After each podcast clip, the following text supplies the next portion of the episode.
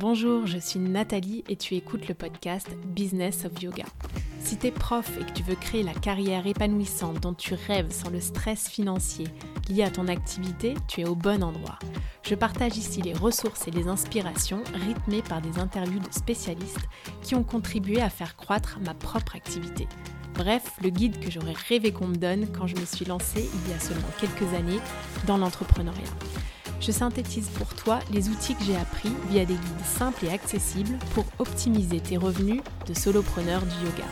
Tu peux suivre l'actualité du studio sur kain.yoga et pour un max d'infos sur les programmes et les lancements de notre école, abonne-toi à la base élève dans la description de l'épisode.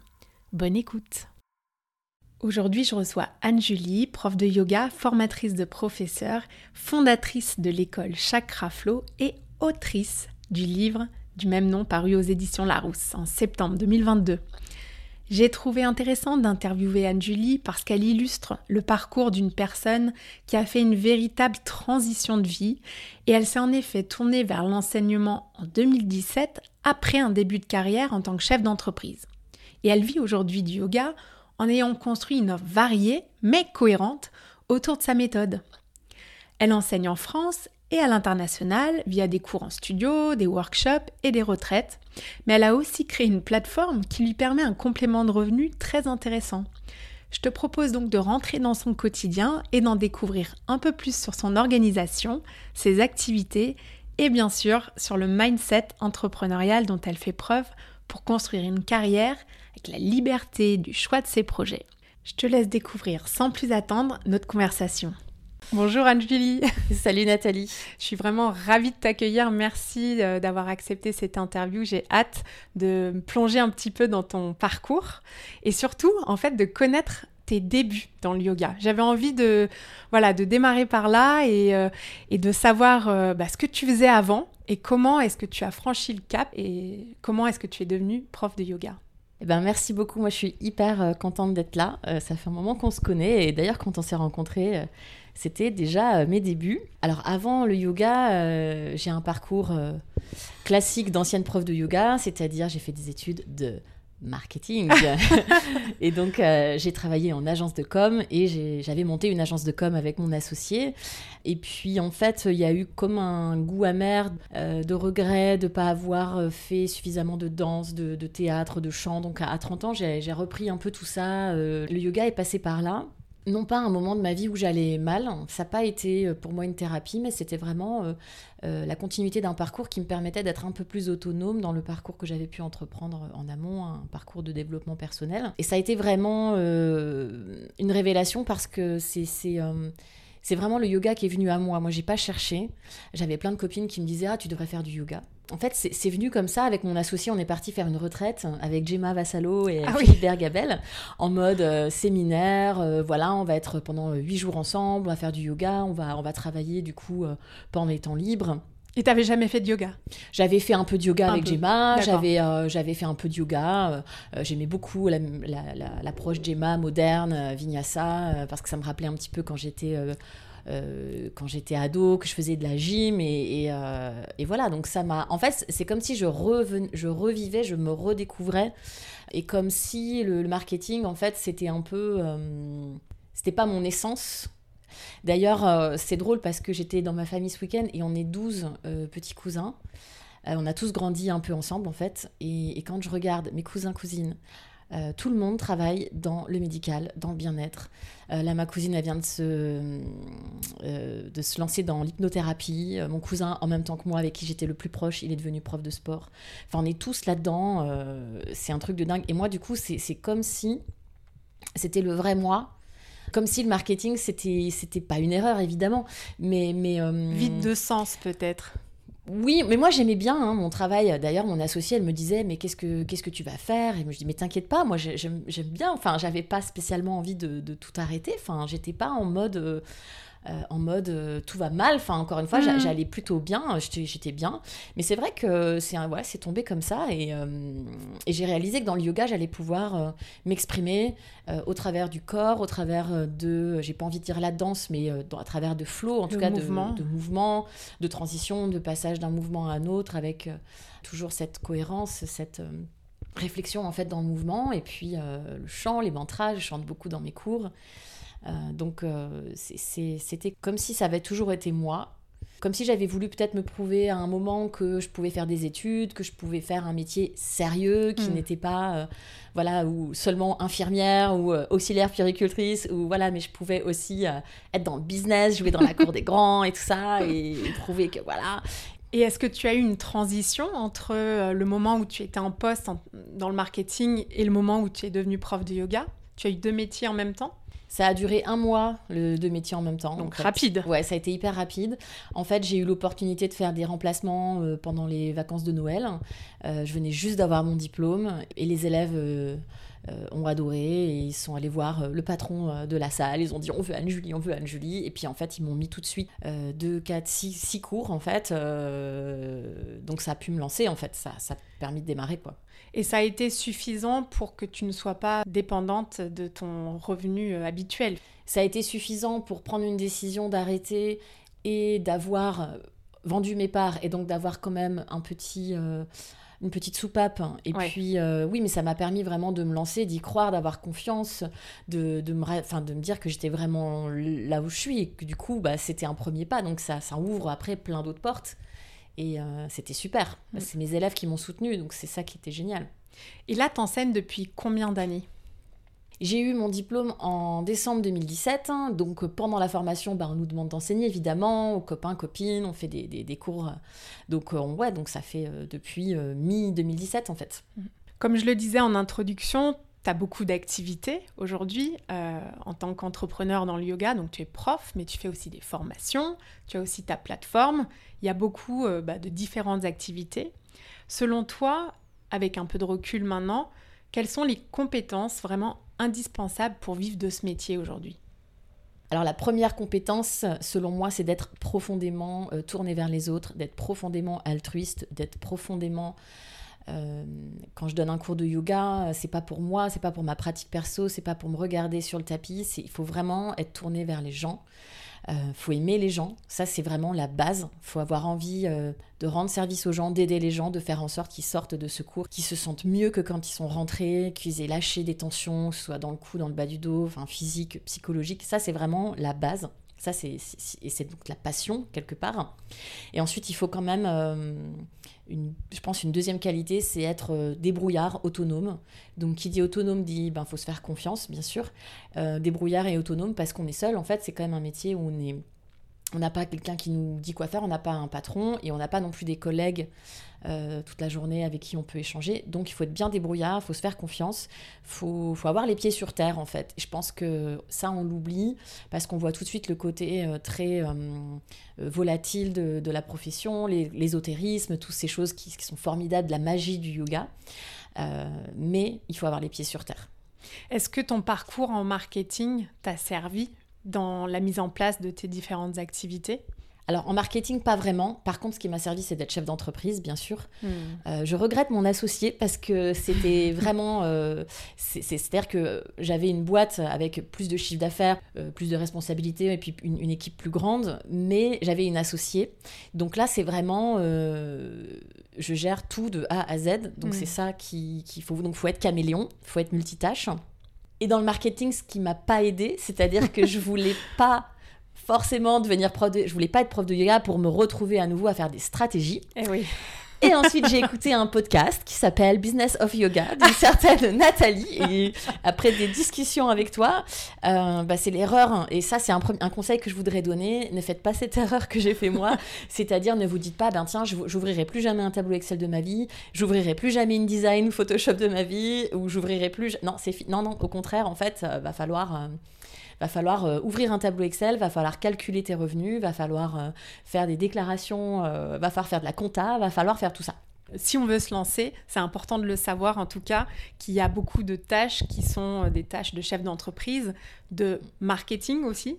Alors je sais que c'est parfois vu comme un gros mot dans le yoga, mais finalement il faut trouver, je pense, une juste balance entre la transmission de sa passion et en même temps la promotion de ces activités qui sont source de revenus euh, pour la personne. Et d'ailleurs, merci pour tout ce que tu partages parce qu'effectivement, euh, il faut une stratégie. Alors après, un autre conseil, si on est prof de yoga depuis trois mois, c'est normal de ne pas avoir une stratégie tout de suite. Donc je pense que dans un premier temps, c'est bien de le rappeler. Oui. Il faut vraiment abattre, abattre du cours, donner des cours, donner des cours, donner des cours. Moi, j'avais à chaque fois trois créneaux à la suite. Et c'est ça qui est formateur. Il faut donner un nombre incalculable de cours.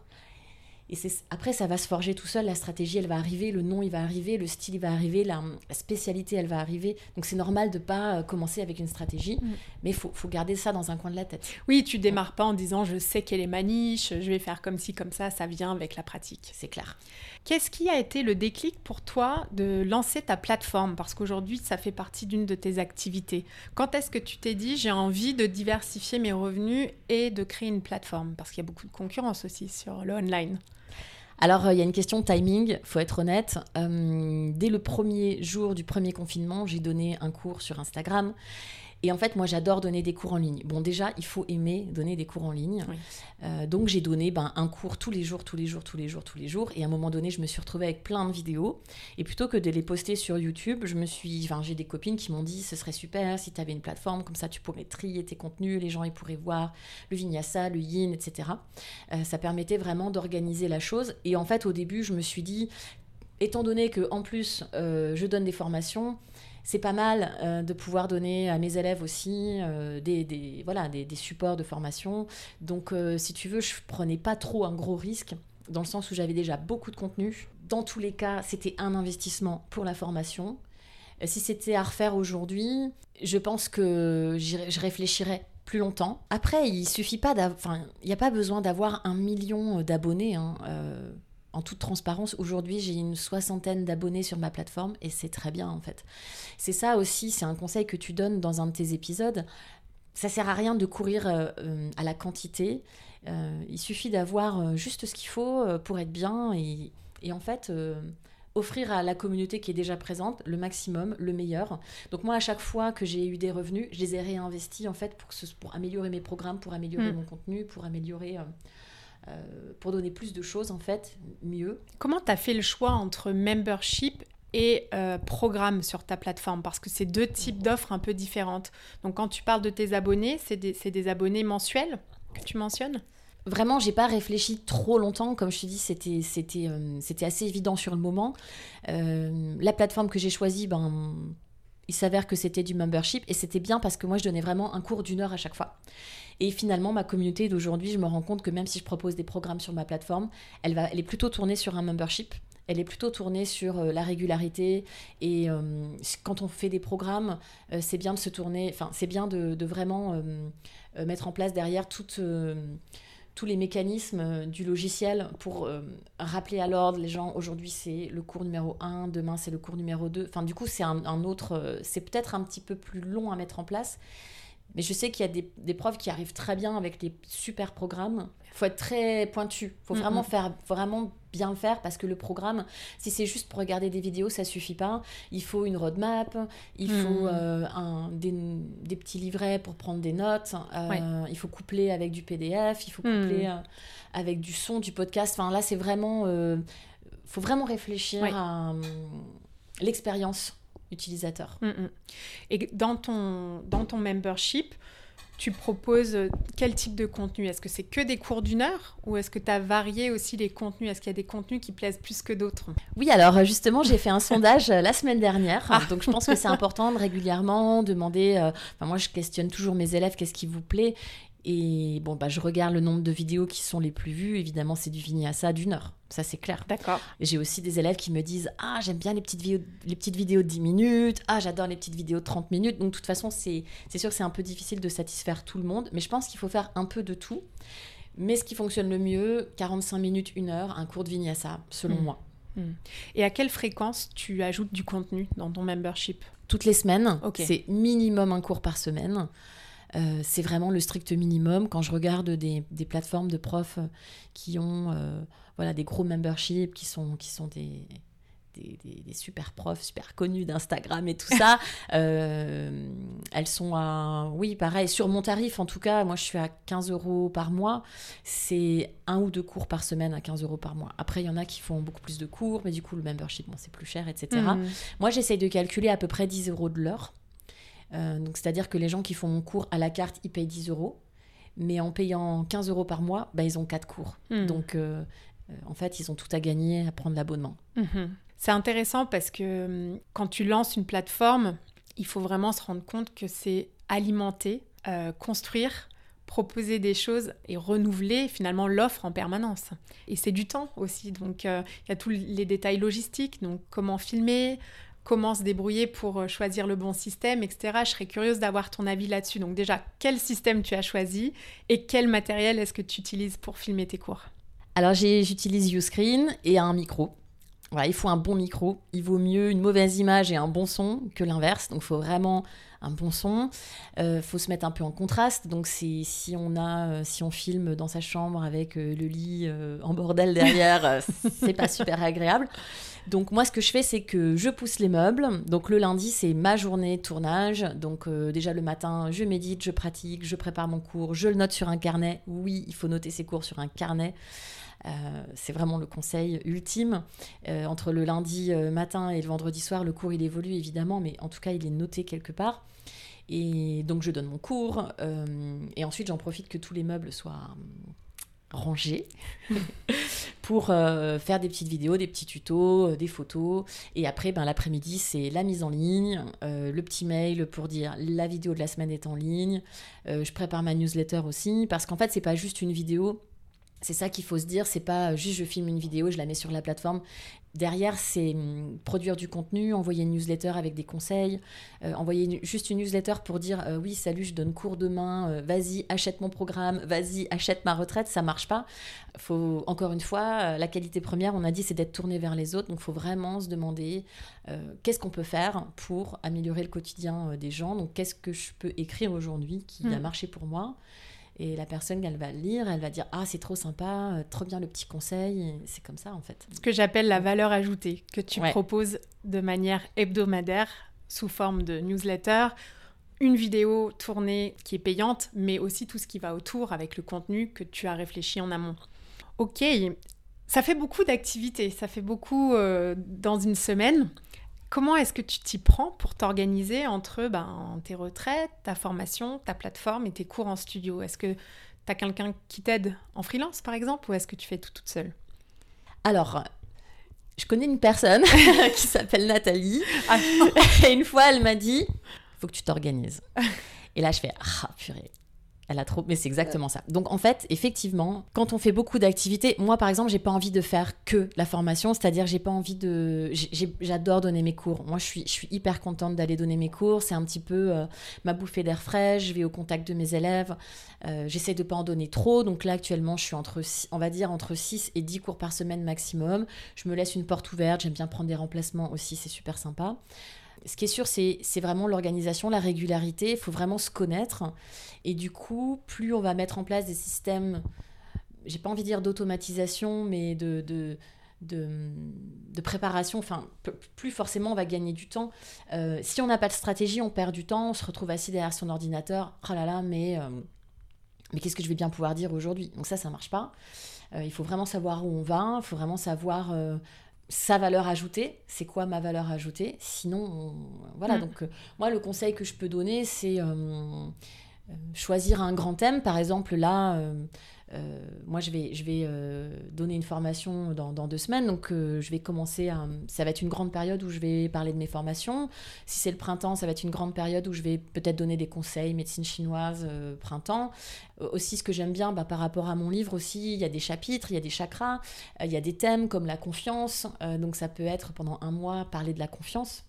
Donc, en fait, euh, on a une euh, source illimitée de sujets en yoga. On peut même sortir un peu du yoga. hein. On a le droit de donner aussi euh, des petits conseils renforcement musculaire. Ça, ça, ça n'est pas interdit. C'est complémentaire. Voilà. Donc, il faut l'organiser. C'est Ouais. toujours la même chose. Et donc, oui, je me fais aider, bien sûr. euh, notamment, bon, dans mes formations, bien, je travaille pas toute seule, évidemment. euh, chacun est expert dans son domaine. Donc, je suis toujours à la recherche de personnes qui vont avoir une compétence très pointue sur un sujet. Ça peut être, par exemple, Marie Coq, qui a une compétence très pointue sur euh, l'histoire du yoga moderne, qui intervient dans mes formations. Euh, ça peut être le kiné, l'ostéo, le médecin du sport, le professeur de physiologie, etc., etc. Ça peut être des professeurs aussi, parce que parfois j'ai besoin de souffler, donc elles vont me remplacer, elles vont donner un cours, elles vont partager en fait quelque chose qui va être peut-être différent de moi, ou peut-être pareil mais dit différemment. Donc surtout, il faut s'entourer, c'est hyper important. Euh, sinon, on s'enferme dans une espèce de petit confort parce que c'est quelque part c'est agréable et c'est confortable d'être seul parce que personne va nous contredire en fait. et on a vite fait de ne pas se rendre compte que ben tiens on est en train de s'enfermer et on se dit mais j'ai pas d'idée. On se dit, hmm. mais je sais pas, bah, c'est normal en fait, hmm. c'est normal. Et le compagnon à la maison, ben, euh, après, euh, bah, il est comme nous en fait, il est dans, dans le même train-train que nous, il voit plus ce que nous on voit plus non plus. Donc il faut vraiment s'entourer. Il y a plein de, oui, donc des freelances bien sûr. Euh. J'ai envie de rebondir sur ton livre. Tu viens de le mentionner. Et euh, moi, je suis toujours épatée quand, euh, quand je rencontre des personnes qui ont franchi ce cap et qui ont produit un livre, enfin produit un livre, je dis publié un livre. Comment est-ce que tu as franchi ce cap entre l'envie de publier un livre et puis euh, la concrétisation de ce projet? Alors, le, le, livre, il est né de l'écriture de manuels de formation sur les chakras. Donc, à force d'écrire et voilà ce, manuel, hein, je me suis rendu compte que, mais pourquoi pas, enfin ça a été un peu un flash quoi, mais ah, mm. ça pourrait être un livre en fait. Mm. Donc j'ai envoyé un premier chapitre à une maison d'édition, euh, à plusieurs maisons d'édition bien sûr. J'ai eu trois rendez-vous avec trois maisons d'édition différentes et il s'avère que la rousse ça a été, euh, ça a été formidable parce que la rencontre, ça a tout de suite mais vraiment accroché. Euh, on s'est pas vu longtemps, mais c'était clair, net, précis. C'était plein d'idées qui fusionnaient Émilie était hyper dynamique, enfin vraiment c'était super. Et, du coup je suis partie avec la rousse. En plus ils voulaient publier mon livre tel quel, c'est-à-dire euh, ils m'ont pas demandé de, tout changer en fait. Euh, parce que moi j'y croyais à la manière dont je l'avais construit. Après bien sûr faut, faut travailler main dans la main avec une maison d'édition. Faut pas euh, se dire qu'ils sont là pour nous, nous modifier ou nous modeler. En fait ben non c'est leur métier. Et moi j'ai fait vraiment confiance à, mmh. à mon éditrice. Euh, et, ça s'est super bien passé. Et c'est vrai que euh, j'aurais jamais pensé écrire un livre un jour. Il faut se rendre compte de nos croyances limitantes. À chaque fois qu'on se dit ah non mais un livre c'est pas pour moi ou je suis pas assez cultivée ou je suis trop ou quelque chose. En fait derrière il y a une, croyance limitante, il y a un, frein, il y a quelque chose de, pas rationnel en fait ou qui a été rationnel à un moment mais qui ne l'est plus aujourd'hui. Et moi ça a été vraiment ça. Euh, ça a été d'aller d'enfoncer la porte, de dire non mais c'est bon en fait, euh, pourquoi pas en fait. Enfin, j'ai l'impression que ça te tient à cœur, euh, ce côté de croyance limitante. Est-ce que c'est quelque chose que tu as combattu personnellement, justement, dans la publication de ce livre? Bien sûr, euh, puis tous les jours, en fait, parce qu'on est dans un milieu aussi, on va le dire, concurrentiel. Et c'est forcément, on est plein de profs de yoga, on essaie toutes de, tirer notre épingle du jeu, on essaie toutes de, vivre de notre métier, de notre passion qu'on adore.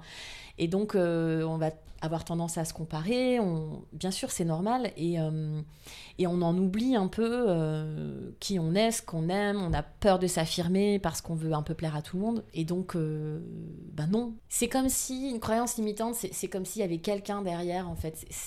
C'est toi qui crois que quand tu dis je suis pas assez, parce que toute ma vie hein, j'ai entendu que, on m'a dit que, oui mais c'était il y a longtemps en fait. Hmm. C'est toi qui crois que, là c'est toi qui le dis en fait, c'est plus euh, ton père ou ta mère ou ton prof des écoles ou je ne sais quoi, là c'est toi qui le dis. Rends-toi compte que là c'est toi qui le dis que. Une fois que tu t'es rendu compte que c'était toi qui te dis ça, que c'est une sorte de victimisation et c'est une sorte de vouloir rester dans cette zone de confort, j'aime pas trop l'expression, mais voilà. Bah, en fait, c'est toujours pareil, c'est le yoga, c'est de la discipline, c'est comme les, les, postures sur la tête ou les inversions ou n'importe quoi. Euh, si à un moment donné, on met pas un petit coup, un petit coup de boost, il va rien se passer quoi. En tout cas, bravo pour la, pour la sortie de ce livre. Merci. Et ça doit être une fierté euh, pour toi et puis pour ton entourage aussi euh, autour de toi, j'imagine. Bah oui, c'est une grande fierté. Alors, mes parents, ils sont hyper fiers. Euh, euh, c'est pas des gens avec des bibliothèques dans le salon, quoi. Voilà, c'est vrai que c'est un peu dingue, quoi. Et mm. c'est aussi pour ça, quelque part, que je me disais, moi, j'écrirai jamais un livre. Et, en fait, euh, et en fait, si. Alors, comment est-ce qu'aujourd'hui, tu arrives à lier ce livre avec ton métier? Et quels sont les avantages, finalement, d'avoir un livre dans ton activité au quotidien? Alors l'avantage de ce livre, c'est que les gens, quand ils m'appellent pour euh, parce qu'ils sont intéressés par mes formations, par exemple, ils peuvent lire le livre et ils vont tout de suite comprendre s'ils vont accrocher ou pas avec moi. Donc ça, c'est un gros avantage. Pareil, les plateformes pour les cours en ligne, c'est un gros avantage parce que ça permet d'avoir une visibilité. Et puis, euh, moi, je leur dis toujours, euh, prends un cours avec moi, lis mon livre, et puis voilà, si tu accroches, ben, tu vas adorer la formation. Si tu n'accroches pas, ben. Peut-être tu peux trouver quelque chose qui te correspond plus. Donc ça permet d'avoir euh, cette vitrine. Pour la formation, ben, ce qui a un gros avantage, c'est que ça fait un beau manuel de formation. Et je le conseille à toutes les formations de 100 heures parce que euh, très souvent, les livres qu'on nous propose pour les chakras, ils peuvent être très ésotériques. Il y a vraiment la référence absolue, c'est NODA Judith, c'est formidable. Moi, j'adore ce livre, mais euh, je sais qu'il y a des gens pour qui c'est un peu trop ésotérique ou un peu trop poussé. Donc c'est bien d'avoir ben, mon, livre, il est pratique, il est accessible, il est très concret, donc c'est pas mal. Ton livre, tu l'as appelé Chakra Flow. Et c'est aussi, je crois, ton nom de marque pour ta plateforme, si mhm. je me trompe pas. Mhm. je te vois sourire. Je vais t'expliquer. c'est à peu près ça. Non, mais parce qu'une question qui revient souvent, c'est comment je fais en tant que prof? Est-ce que j'utilise mon nom personnel et je lance mes activités sous mon nom? Ou est-ce que je crée une marque ou euh, est-ce que je, mets toutes euh, mes activités euh, sous, sous un autre nom? Alors ça, c'est une question de SEO, donc référencement, référencement naturel. Encore une fois, je vais dire merci à mes parents qui m'ont appelé Anne-Julie. Donc Anne-Julie Yoga, c'est pas compliqué à trouver sur Internet. Donc quand tu t'appelles Anne-Julie, bah, t'as pas besoin d'une marque. Moi, il s'avère que j'ai eu besoin d'une marque finalement pour mon entreprise, Chakraflow, pour mon organisme de formation, donc c'est une, une, SASU. Société anonyme unipersonnel? Ouais, unipersonnel. Bref, c'est une SAS On vérifiera avec une personne. Bref. Euh, donc oui, j'ai un comptable. Donc euh, tu parles de sous-traiter. Le meilleur conseil que je peux donner à n'importe quel prof de yoga de la terre, prenez un comptable. Et un bon comptable. Oui, un qui vous donne des conseils, euh, pas pour bref, un, comptable carré. Et donc, il fallait un nom pour, pour mon organisme de formation. Et donc, Chakra Flow, c'est. En fait, ça faisait longtemps que je me posais cette question. Je voyais. J'avais envie du flow. J'avais euh, mon école à New York qui s'appelait euh, euh, Laughing Lotus, et donc c'était le Lotus Flow. Donc j'avais vraiment envie d'un truc comme ça. Avec le mot flow. Avec le mot flow. Et puis, en fait, il s'avère que je crée tous mes cours systématiquement depuis le début, tout début du premier au dernier cours que j'ai écrit. Ça a toujours été en lien avec des chakras. Mon sequencing, il est autour des, chakras. Et je sais pas pourquoi j'y ai pas pensé avant, parce que le jour où j'ai dit, tiens, ça va être chakra flow, mais mes élèves, elles m'ont dit, mes élèves de formation m'ont dit, oh, mais mais c'est génial, mais c'est exactement toi, mais comment, comment, comment on a fait pour pas y penser avant? Et puis ça n'existait pas en fait. Enfin, j'ai tapé sur internet, il y avait rien, quoi, ça n'existait pas. Mais comment c'est possible que ça n'existait pas? Et en fait, c'était, il était pour moi. Après, euh, bien sûr, si on s'appelle euh, Stéphanie euh, Yoga, Julie Yoga, bon, bah c'est plus difficile parce que forcément en termes de référencement, ça va être plus difficile à c'est une bonne remarque, ouais. Bien sûr. Après, donc là, bien sûr, ça peut être hyper intéressant de créer une marque, mais attention à pas créer une marque euh, qui soit non mémorisable, parce que si on n'arrive pas à s'en souvenir, ben ça marche pas. Enfin, ça, c'est vraiment une des premières règles du naming en marketing. Il faut que ce soit euh, mémorisable, en fait. Euh, même si c'est super beau, super élégant, il faut s'en rappeler. Des choses simples, mémorisables. Et donc, toi, si je comprends bien, donc tu as Anne-Julie Yoga, parce que tu as un compte Instagram qui s'appelle comme ça, mais tu as aussi un compte Instagram Chakra Flow. Oui, donc Chakra Flow, c'est vraiment l'école. D'accord. Et Anne-Julie, ben, du coup, c'est moi. Après, bien sûr, euh, l'un va avec l'autre. Hein. Forcément, hmm. il y a des choses qui se recoupent. Mais c'est important de dissocier les deux parce que l'école Chakra Flow, c'est pas que Anne-Julie. Il y a aussi euh, tout un tas de professeurs qui travaillent pour cette école. Et puis, il y a une centaine d'élèves, quand même, que j'ai formé, une centaine de stagiaires. Donc, euh, Chakra Flow, c'est c'est elle. Je dis, ah, j'ai quand même un garçon. Ce sont tel et eux, tel et eux. Euh, mais, mais euh, oui, à chaque raflo, c'est pas que Anne-Julie. Ouais, ouais c'est important de faire la mm. distinction parce que si tu souhaites ouvrir ton activité avec plusieurs collaborations, plusieurs personnes qui interviennent, c'est plus compliqué de le faire si on a une marque personnelle. Ok, Anne-Julie, est-ce que tu travailles sur un projet en particulier en ce moment que tu as envie de partager? Eh ben non, justement, euh, c'est ça le truc. Euh, mon projet c'est euh, la constance. Donc en fait, mon projet, c'est ça, c'est la constance, l'organisation, c'est de vraiment peaufiner le wording de Chakra Flow, justement, de vraiment dissocier Chakra Flow de Anne-Julie.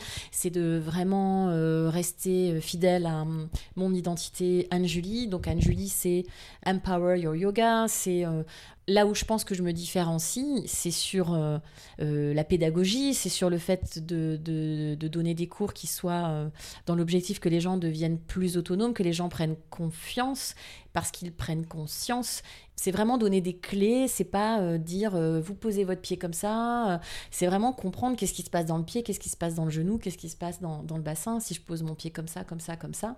Donc là où je me différencie, c'est que je veux vraiment mettre de la compréhension.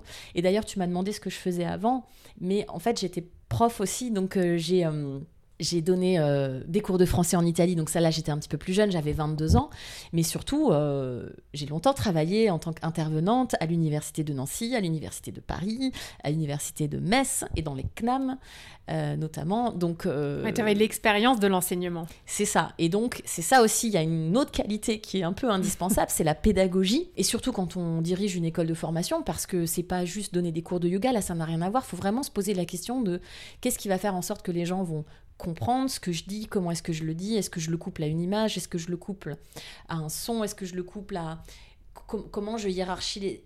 je hiérarchise hiérarchise les informations pour euh, pour que ça soit pas trop, comment est-ce que je donne la parole à tout le monde, comment, euh, comment est-ce que je fais avec les personnalités de chacun chacune, parce que tout le monde n'apprend pas de la même manière, mm. pas au même rythme. Euh, donc en fait là on se pose plus de la question de donner un cours de yoga, on se pose vraiment de la question de comment ça marche, comment ça se passe dans le cerveau quand on apprend. Ça, c'est quelque chose que j'avais étudié à, l'université aussi. On avait, quand j'apprenais les langues, on, s'était vraiment mis dans la peau d'un apprenant. Donc, je m'étais mise dans. J'ai commencé à apprendre le grec pour essayer de comprendre qu'est-ce qui se passe dans le cerveau quand on apprend quelque chose de nouveau, etc. Et donc là, on est vraiment là-dedans. Et puis, on est dans l'humain. Et puis, on est dans la gestion. Et moi, j'ai vraiment. Euh, donc là, mon projet, ben, c'est de continuer sur cette belle ligne euh, que j'ai démarrée cette année, de, vraiment euh, être très constante, être bien posée, bien calée. Et consolidée euh, peut-être. Consolidée. Euh, et, donc c'est pour ça que j'ai pas de projet parce que là, ma semaine, avec tout ce que je dois faire, et tout ce que j'aime faire et tout ce que je fais, bah, elle est déjà remplie. Elle est déjà remplie, bien sûr. Mm. Est-ce que tu penses que un prof qui se lance, il peut s'en sortir sans avoir une certaine gamme d'activités, un certain nombre d'offres différentes, comme toi tu l'as mis en place par exemple? Je pense qu'il faut diversifier. Effectivement, ça ne veut pas dire qu'il faut euh, devenir euh, prof de yin yoga, prof de vinyasa, prof de yoga pour enfants, prof de yoga pour femmes enceintes. Hmm. En fait, alors attention, faites des formations, c'est génial parce que moi c'est ce que je fais et c'est ce que je conseille à toutes mes élèves. Euh, c'est super de se former. J'ai fait plein de formations différentes, le yoga pour enfants, le yin yoga, le thai yoga massage. Il y a plein de choses. En réalité, qu'est-ce qui se passe? Je donne surtout des cours de vinyasa et, voilà. Et, mais ces formations, elles ouvrent tellement de portes, hmm. tellement, tellement de portes. Le yin yoga, c'est hyper important de se former, de comprendre plein de choses sur les fascias. Le restaurative yoga, j'ai appris plein de choses en formation restaurative yoga sur le fonctionnement euh, du corps, la, la, chimie du corps. Donc euh, oui, il faut diversifier, il faut faire plein de formations différentes. Je pense qu'il faut faire au moins se former 50 heures par an, c'est le strict minimum. Hmm. Parce que le yoga, c'est pas juste... Euh, euh, rester là comme ça dans, son petit, euh, dans, son petit, dans sa petite bulle, dans son petit tapis. Il faut sortir. Et surtout, les formations, ça vous permet de rencontrer des gens. Euh, moi, j'aime bien partir dans les Alpes avec. Maintenant, j'ai un petit groupe de copines, on se retrouve dans le chalet, on se fait à manger. c'est ça le yoga, en fait, mm. aussi. C'est le partage. Et mm. c'est se retrouver un petit peu dans des, dans des moments inconfortables, de partager un chalet à 5, de faire à manger pour 5, de se prendre la tête parce qu'il y en a une qui veut pas manger ceci ou cela, mais c'est ça la vie, en fait, quoi. Oui, donc finalement, pour toi, c'est important de se former et de continuer de se former euh, euh, de manière euh, constante chaque année. Mais est-ce que tu penses qu'au-delà de la formation, il faut aussi développer peut-être une plateforme, peut-être des retraites comme tu le fais? Est-ce que c'est essentiel aujourd'hui dans ton activité? Euh, il y a plein de façons de faire. Déjà, abandonner des cours, bien sûr, dans des, dans des salles, mais il n'y a pas que ça. Il y a les cours particuliers, il y a les cours en entreprise, il y a plein d'événements auxquels on ne pense pas. Il y a plein d'hôtels. Enfin, on est à Paris, quoi. Mm. Donc, euh, il y a plein de bouche à oreille qui fonctionnent aussi. C'est pas parce qu'on a 400 000 followers sur Instagram qu'on a plus euh, d'opportunités que, que quelqu'un qui n'en a pas. Moi, je connais quelqu'un qui a qui a développé un business, c'est des millions d'euros et elle n'est pas sur Instagram. Hmm. Donc, euh, ne, ne, ne, restons pas focalisés sur Instagram. Euh, la plateforme, si on aime ça, oui. Les retraites, si on aime ça, oui. Moi, je sais que c'est vraiment ce que j'aime le plus. Euh, après, il faut pas se disperser. Donc, c'est important de voir la différence entre se diversifier et se disperser. Et c'est aussi important quand même de prioriser les choses qu'on aime. Alors, on va pas faire que ce qu'on aime. Mais il faut quand même prioriser ce qu'on aime faire. Euh, si on n'aime pas être sur, euh, sur, une, sur une vidéo, ben c'est Hmm. voilà, c'est peut-être pas, la- pas peine d'insister. Si on aime ce qu'on fait, parce que ben, en fait, le yoga, on peut pas mentir. Quand, euh, quand, je, fais- quand j'enseigne un cours que j'aime, ben, comme par hasard, les élèves ils me disent Ah, il est génial le flow cette semaine Hmm. On est soi, on peut pas tricher. Enfin, si on Suivre est, ses forces, euh, ouais. oui, si on est robotique et qu'on répète par cœur tout ce qu'on a appris, ben ça va se sentir. Mm. Alors bien sûr, ça peut marcher, mais il va manquer la, la petite fibre, la petite passion. Donc, je pense que oui, oui, il faut se diversifier. C'est sûr, c'est sûr qu'il faut se diversifier, Hmm. mais pas se disperser. J'adore. ok, pour finir, j'avais envie de te poser une petite question, un peu rigolote. J'avais envie de te demander ce que tu ferais si tu avais une petite baguette magique business. Quel serait ton vœu? Alors, j'ai longtemps réfléchi à cette question. Oui, parce que je l'avais marqué à l'avance quand même. En fait, euh, tu m'as posé la question, enfin j'ai vu la question euh, dans le mail ce matin, et du coup je me suis dit déjà, c'est vraiment une super question. Parce que, en fait, la première réponse qui va sortir, c'est une réponse égoïste, enfin égoïste, égotique. Ah ben, c'est avoir plus. Plus d'argent, plus de formation, plus, plus, plus. Et en fait, du coup, ça nous écarte de la vraie... euh, En fait, j'ai pas la réponse. Parce que hum, ça nous écarte de, de ce qu'on a déjà. Moi, je suis heureuse, tu vois je suis heureuse, euh, j'ai un chéri que j'adore, euh, euh, j'adore donner mes cours, je me lève tous les matins, je suis trop contente d'aller donner mes cours, je suis trop contente d'aller donner mes formations. D'ailleurs, la veille, j'arrive pas à dormir. Mais tout le temps, en fait. C'est pendant cinq jours, on n'arrive pas à dormir, on est tout excité, en fait. Donc, euh, c'est la preuve que, que déjà, euh, on est heureux, on, fait ce qu'on aime. Et du coup, euh, ben plus, toujours plus, toujours plus, toujours plus. euh. Attention, c'est un piège. C'est un piège. C'est de se dire ah je donne cours dans telle salle, mais je donne pas cours dans telle salle. Mais moi je voudrais donner de cours dans telle salle parce que tant que j'aurais pas donné cours dans telle salle, je serais pas une assez bonne prof de yoga. Tant que j'aurais pas créé ma plateforme, je serais pas une assez bonne prof de yoga, etc., etc., etc. Attention, stop, stop, stop. Dès que tu veux plus, warning. Réfléchis quand même un petit peu. Euh, pense à ce que tu as déjà. Parce que ça, c'est un piège. Encore une fois, vraiment, euh, on, voit plein de gens réussir, c'est génial. On se dit, ah là là, elle a réussi ça, et moi, euh, moi, j'ai pas réussi ça. ah là là là. Euh, donc, du coup, moi, je, je pense qu'on devrait tous se poser cette question. Et derrière, chaque souhait, d'ailleurs, c'est l'objet d'une de mes newsletters de Nouvel An, justement. Pour moi, c'est pas souhaiter quelque chose. Enfin, les seules choses qu'on peut souhaiter, c'est la paix, l'amour, la sérénité, euh, de la joie. En fait, quelque chose comme ça d'universel. Et pas euh, plus d'élèves, plus de salles, plus de cours, plus d'argent. Ça, c'est du. C'est du. De l'ego, en fait. C'est de la performance. C'est de la peur. C'est de la croyance limitante. Du coup, c'est warning, quoi. Mm. Souhaiter des belles choses, souhaiter euh, des beaux moments. Tu vois, moi, euh, euh, j'aimerais bien continuer à, à, voilà, à être toute stressée avant d'aller donner mes formations, à, être, à rentrer avec les étoiles plein les yeux après une journée de formation, à continuer à faire des formations dans des beaux endroits, pouvoir, comme on a fait quand on était en Bourgogne, traverser la rue, être... euh, voilà, euh, faire cours de philosophie euh, en haut de la montagne, enfin de la montagne, en Bourgogne, de la petite colline. Et, et c'est ça, quoi. C'est, c'est- ouvrir sa fenêtre et avoir les rayons du soleil, être heureux, être heureux d'être là. C'est, ça, en fait, Mm. le plus important. Merci en tout cas d'avoir partagé ton expérience. Je te remercie vraiment d'avoir partagé bah, tes différentes activités en toute transparence et avec beaucoup d'authenticité. Donc euh, c'était chouette de t'écouter et d'échanger avec toi. Merci beaucoup pour toutes tes questions, pour ton intérêt, pour, tout l'échange. Merci beaucoup.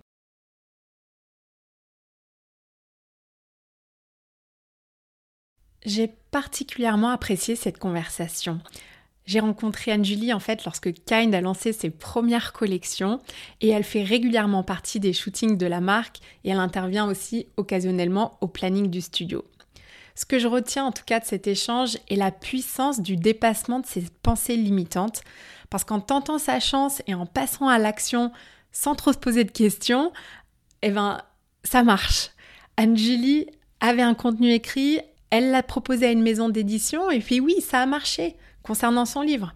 Pour sa plateforme, c'est un peu le même constat. Elle avait du contenu vidéo qui dormait et elle l'a transformé en plateforme. C'était peut-être pas parfait au démarrage, mais ça a ouvert le champ des possibles et aujourd'hui, elle en tire un bon complément de revenus. Elle passe son temps maintenant à affiner et à perfectionner ses offres, son message et ses services. Alors si toi aussi tu as une idée, une envie, un projet, n'attends pas d'être prête ou prêt, lance-toi, produis et avance. Il sera toujours temps de perfectionner plus tard. J'ai bien aimé aussi lorsqu'Anne-Julie a fait la distinction entre le fait de se diversifier et de se disperser. On a tendance en fait à penser qu'il faut être partout, mais je suis tout à fait d'accord avec elle quand elle dit qu'il faut avant tout choisir les projets qu'on aime. Donc choisir avec soin les projets qui nous font vibrer et aller jusqu'au bout. C'est la fin de cet épisode et si tu aimes ce podcast, ça me ferait très plaisir que tu le partages sur les réseaux sociaux ou que tu envoies le lien à un de tes amis. C'est ce qui me permet d'atteindre des nouvelles personnes qui veulent aussi de l'inspiration, des conseils ou des méthodes pour leur activité. Alors je te remercie par avance et je te souhaite une très très belle semaine. Merci d'avoir écouté cet épisode. J'apprécie tout particulièrement les retours et les commentaires sur ce qui t'a été utile ou non. Laisse-moi un petit mot et une note si cet épisode t'a plu. Le must, c'est de partager ce podcast avec une personne à qui ça pourrait être utile. Ça fait vraiment une énorme différence pour mon travail que tu prennes ce temps. Je te donne rendez-vous la semaine prochaine et d'ici là, suis ton intuition et prends une action qui te rapprochera un pas de plus vers ce pourquoi tu es là.